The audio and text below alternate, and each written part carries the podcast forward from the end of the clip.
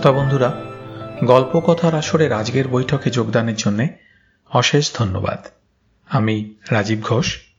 আজকের পাঠ নারায়ণ গঙ্গোপাধ্যায়ের উপন্যাস চার মূর্তির অভিযানের অষ্টম এবং নবম পরিচ্ছেদ, একার কণ্ঠস্বর।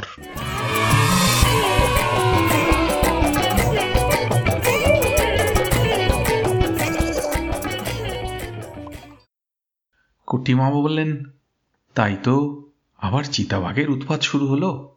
সর্দার বললে, ওদিকের জঙ্গলে বাঘ বড় বেড়ে গেছে বাবু। মাসখানেক ধরেই আশেপাশে ঘোরাঘুরি করছিল।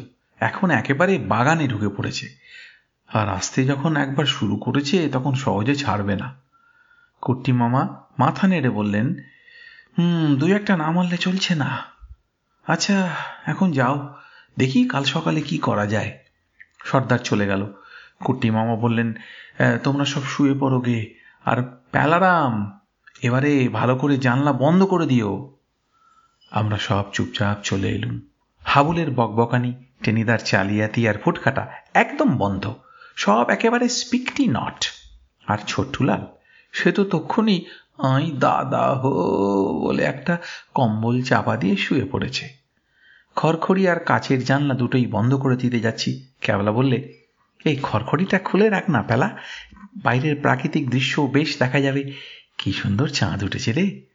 আমি দাঁত মুখ খুব বিচ্ছিরি করে বললুম, থাক, আর প্রাকৃতিক দৃশ্য দেখে দরকার নেই।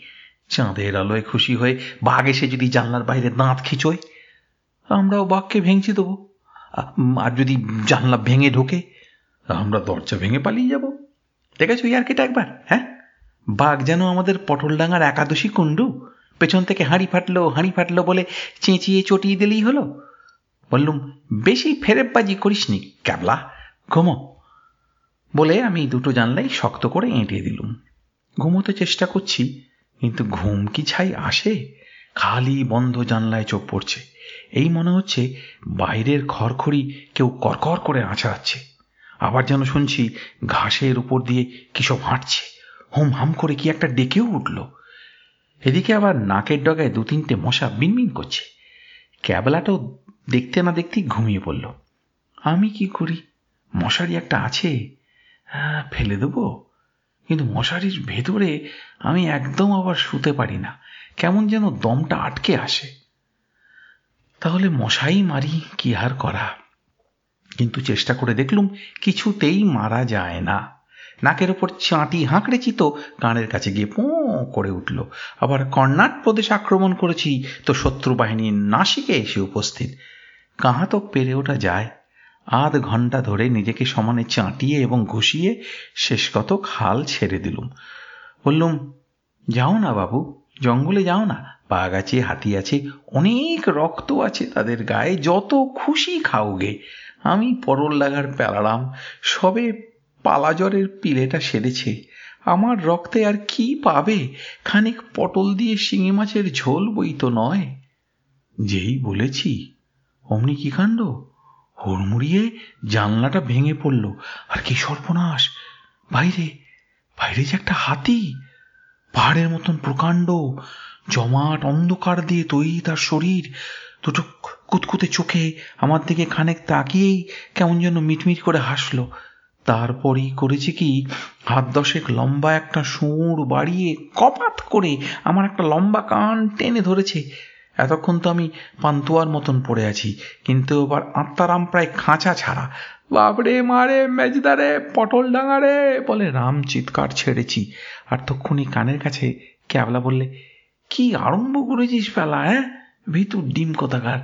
বললুম হা হাতি? ক্যাবলা বললে, গোদা পায়ের লাঠি। চমকে চোখ মেলে চাইলুম। কোথায় হাতি? কোথায় কি? ঘর ভর্তি ঝকঝকে সকালের আলো। আর ক্যাবলা থেকে একটা পাখির পালক কুড়িয়ে এনে আমার কানের ভেতরে দিতে চেষ্টা করছে। তরাক করে লাফিয়ে উঠলুম। আর পালকটা আমার কানে ঢোকাতে না পেরে ভারী বেজার হলো ক্যাবলা। বললে, কোথায় রে তোর ওই হা হা হাতি? স্বপ্ন দেখছিলি বুঝি? বকিস নি। আমার কানে পালক দিচ্ছিলি কেন? তোকে জাগাবার জন্য। কিন্তু পারলুম কই? তার আগেই তো জেগে গেলি। স্টুপিট কোথাকার। মারবো না এক থাপ্পড়। বলে আমি রেগে মেগে ঘর থেকেই বেরিয়ে গেলুম। সকালে চা এবং সেই সঙ্গে লুচি, আলু ভাজা, রসগোল্লার টা বেশ ভালোই হলো। তারপর কুট্টি মামা চলে গেলেন ফ্যাক্টরিতে আমাদের বলে গেলেন, তোমরা বাগানের ভেতর ঘুরে বেড়াও, ভয়ের কিছু নেই। তবে জঙ্গলের দিকে যেও না। চিতাবাঘের উৎপাত যখন শুরু হয়েছে, তখন সাবধান থাকাই ভালো। ঠেনিদা বললে বাঘ, জানো কুট্টি মামা, রাত্রি কেমন একটু যেন বেকায়দা হয়ে যায়, কিন্তু দিনের বেলায় বাঘ একবার আসুক না সামনে, এমন একখানা আন্ডার কাট বসিয়ে দেবো। হাফুর বললে, আপনার কালী সিংহীর মহাভারতের দিকটাও জব্বর। কুট্টি মামা অবাক হয়ে বললেন, আমার কালী সিংহীর মহাভারত। তার মানে হাবুল সবে বলতে যাচ্ছে, সেই যে মহাভারতের একখানি পেল্লায় ঘাওনি মাইরা আর বলতে পারল না। তার আগেই টেনিদা ওর পিঠে কটাং করে একটা জবরদস্ত চিমটি কেটে দিয়েছে। হাবুল হাউমাও করে উঠল খাইছে খাইছে কুট্টি মামা আরও অবাক হয়ে বললেন খাইছে কিসে খেলো তোমাকে? টেনিদা। টেনিদা তাড়াতাড়ি বললেন, না মামা, আমি ওকে খাচ্ছি না। ওটা এত অখাদ্য যে বাঘে খেলেও একেবারে বমি করে দেবে। ওর পিঠে একটা ওই ডেও পিঁপড়ে কামড়াচ্ছিল তো তো সেটাকে ফেলে দিলুম কেবল। তুমি যাও, তুমি নিজের কাজে যাও।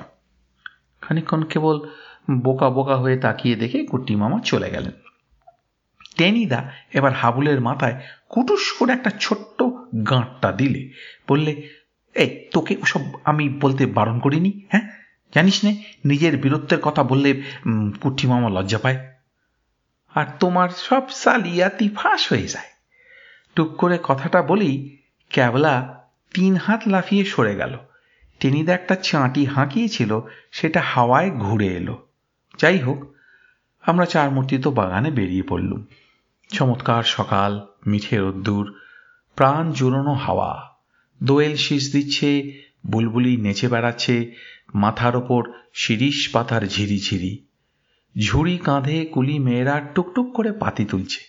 বেশ লাগছে দেখতে। পাতি তোলা দেখতে দেখতে কখন আমি দল ছাড়া হয়ে অন্যদিকে চলে গেছি টেরই পাইনি। যখন খেয়াল হলো, দেখি বাগানের বাইরে চলে এসেছি। সামনে মাঠ, তাতে কতগুলো এলোমেলো ঝোপ আর পাঁচ সাতটা গাছ একসঙ্গে ঝাঁকড়া হয়ে দাঁড়িয়ে। আরও তাকিয়ে দেখি, কাছাকাছি কেউ কোথাও নেই। কি কি সর্বনাশ, বাঘের মুখে পড়ব নাকি? কিন্তু এখানে বাঘ, এমন সুন্দর রোদ্দুরে, এমনি চমৎকার সকালে। থাক আর গাছগুলো যে আমলকির, কত বড়, কি সুন্দর দেখতে, গোছায় গোছায় যেন মণিমুক্তর মতো ঝুলছে। নোলায় না জল এসে গেল। নিশ্চয়ই আম, গাছতলায় আমলকি পড়েছে চাই কোটা কয়েক কুড়িয়ে আনি। আমলকি দেখে বাঘের ভয়টায় বেমালুম মুছে গেল মন থেকে। গেলুম গাছতলায়, ধরেছি ঠিক। বড় বড় পাকা আমলকিতে ছেয়ে আছে মাটি। বেছে বেছে কয়েকটা কুড়িয়ে নিলুম। তারপর পাশেই একটা সরু মতন লম্বা ডাল পড়ে আছে দেখে বসলুম তার ওপর কি কি, কিন্তু এ কি? ডালটা যে কেমন রবারের মতো নরম। আর তৎক্ষণাৎ ফুঁস করে একটা আওয়াজ। ডালটা নড়ে উঠল, বাঁকা হয়ে চলতে শুরু করে দিলে। হ্যাঁ সে সাপ, অজগর, বাবরে, গেছি রে। তরাক করে এক লাফে আমি একটা কাঁটা ঝোপের ওপর উঠে পড়লুম আর তক্ষুনি দেখলুম বরফির মতো একটা অদ্ভুত মাথা। লক লক করে উঠেছে লম্বা জীব আর নতুন নয়া পয়সার মতন দুটো জল জলে চোখ ঠায় তাকিয়ে রয়েছে আমার দিকেই।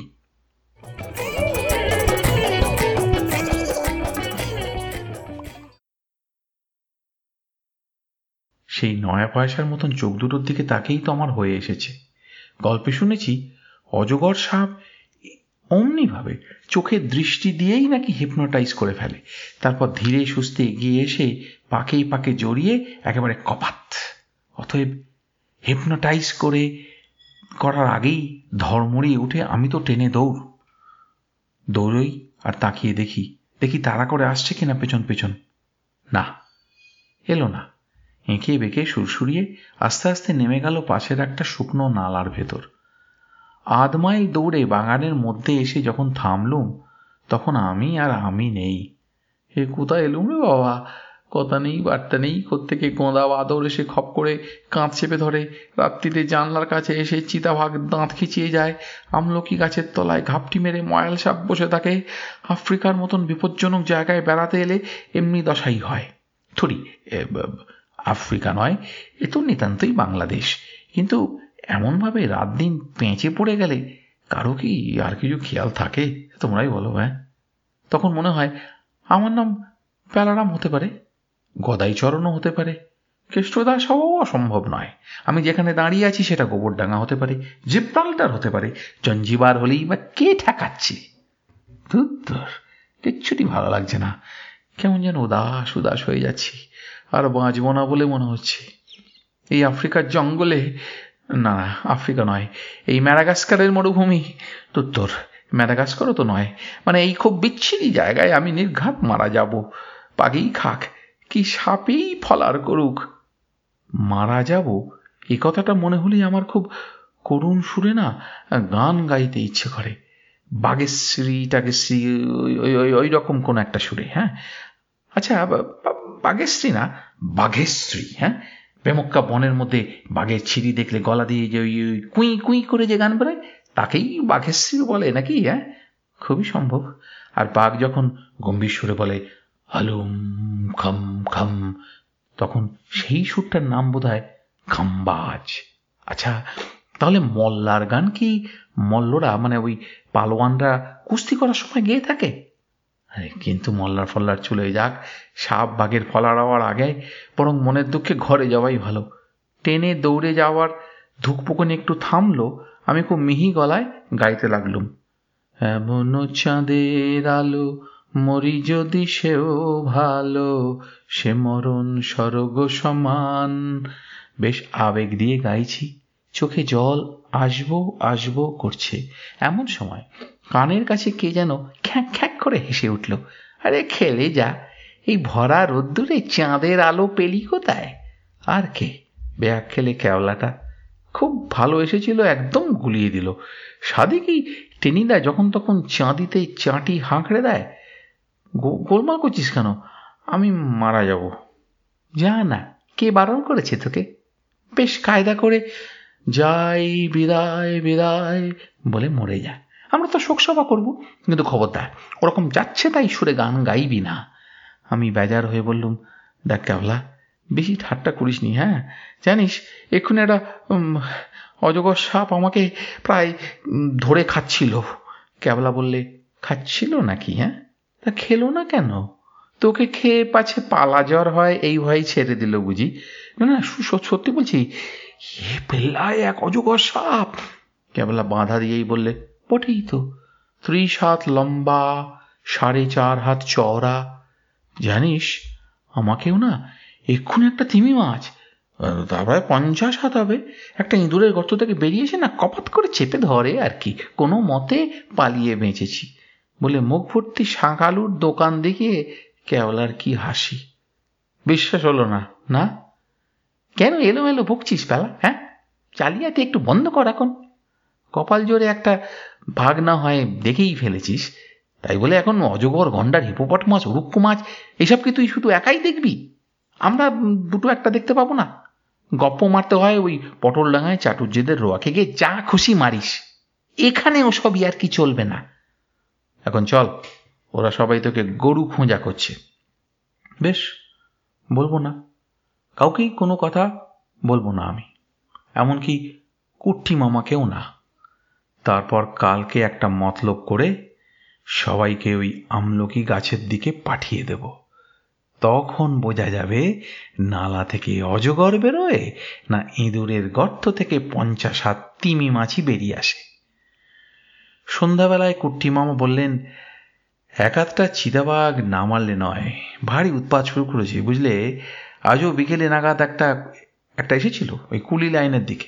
অবশ্যই কিছু করতে পারেনি। কিন্তু এখন রোজ হাঙ্গামা বাঁধাবে মনে হচ্ছে। টেনিদা খুব উৎসাহ করে বললে, তাই করো মামা, গোটা কয়েক না একবারে দাঁ করে মেরে ফেলে দাও, আপদ চুকে যাক। ক্যাবলা বললে, তারপর আমরা সবাই মিলে একটা করে বাঘের চামড়া নেব। হাবুল বললে, আর সেই চামড়া দিয়া জুতা বানাইয়া, মস মশাইয়া হাইটটা যাব আমি ছোটেই ছিলাম সেই অজগরকে নিয়ে ক্যাবলাটা ঠাট্টা করার পর থেকে আমার মন মেজাজ এমন খিঁচড়ে রয়েছে যে কি বলব? আমি বললুম, আর কলার খোসায় পা পরে দাবদাবাস করে আসার খাম কুট্টি মামা হেসে বললেন, আরে আচ্ছা আচ্ছা আগে বাঘ তো মারা যাক, পরের কথা পরে হবে। আজ কয়েকটা টোটা আনতে পাঠিয়েছি শহরে। নিয়ে আসুক তারপর কাল বিকেলে বেরোবো। আমরাও যাব তো সঙ্গে? ফস করে জিজ্ঞেস করল ক্যাবলা। শুনেই তো আমার পেটের মধ্যে গুড়গুড়িয়ে উঠেছে। আগে যেটুকু বা সাহস ছিল, জানলার পাশে বাঘ এসে দাঁড়াবার পর থেকে সমানে ধুকপুক করছে বুকের ভেতরটা। তারপরে বিচ্ছিরি সাপটা, না, শিকারে গেলে আমাকে আমাকে আর অরা দেখতে হবে না। পটলডাঙ্গার প্যালারামের কেবল বারোটা নয়, সাড়ে দেড়টা বেজে যাবে। বাঁচালেন কর্তি মামাই। সে হরিণ শিকার হলে নিয়ে যাওয়া যেত, কিন্তু চিতাবাঘ, বড্ড শয়তান, কিচ্ছু বিশ্বাস নেই ওদের। তিনি দাও বোধ হয় মৌকা খুঁজছিল, বললে আমরা তো শিকার করবার জন্যেই এসেছিলাম, কিন্তু মামার অসুবিধা হলে কি আর করা যায়? মনে ব্যথা পেলেও বাংলোতেই বসে থাকব। ক্যাবলা বললে, সমাজ গেয়া। তোমার ভয় ধরেছে, তাই না যেতে পারলে বাঁচো। আচ্ছা ওরা থাকুক মামা, আমি সঙ্গে যাব। হাবলা সঙ্গে সঙ্গে পোঁ ধরলে হ ক্যাবলা সাহস কইরা যাইতে পারব, আর আমি পারুম না, আমারও লইতেইব। আমার যে কি বিচ্ছিরি স্বভাব, ওদের উৎসাহ দেখলে সঙ্গে সঙ্গে আমারও একটা দারুণ তেজ এসে যায়। তখন মনে হয় পালা যাওয়ার ফালা যাওয়ার পেলে টিলে কিচ্ছু না, আমি সাক্ষাৎ ভীম ভবানী, এক্ষুনি গরিলার সঙ্গেই দমাদম বক্সিং লড়তে পারি। মনে হয়, মনের দুঃখে মরে যাবার কোনো মানে হয় না, মরি তো একটা কিছু করেই মরব।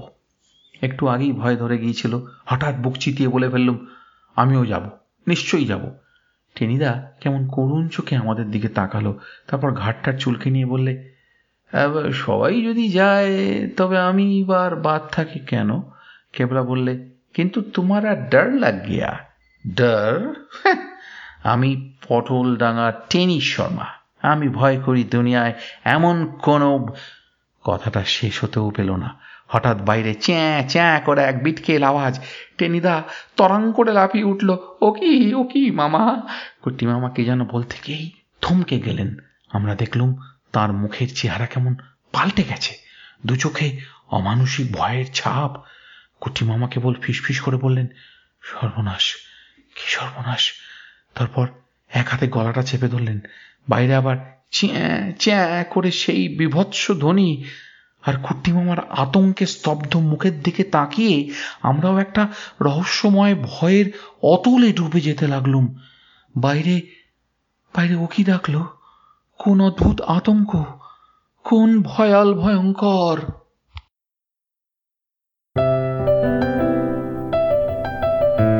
আপনাদের মতামত আমাদের জানাতে ভুলবেন না কিন্তু, শ্রোতা বন্ধুরা। আমাদের ওয়েবসাইট গল্প কথার আসর dot org G O L P O K O T H A R K S O R dot O R G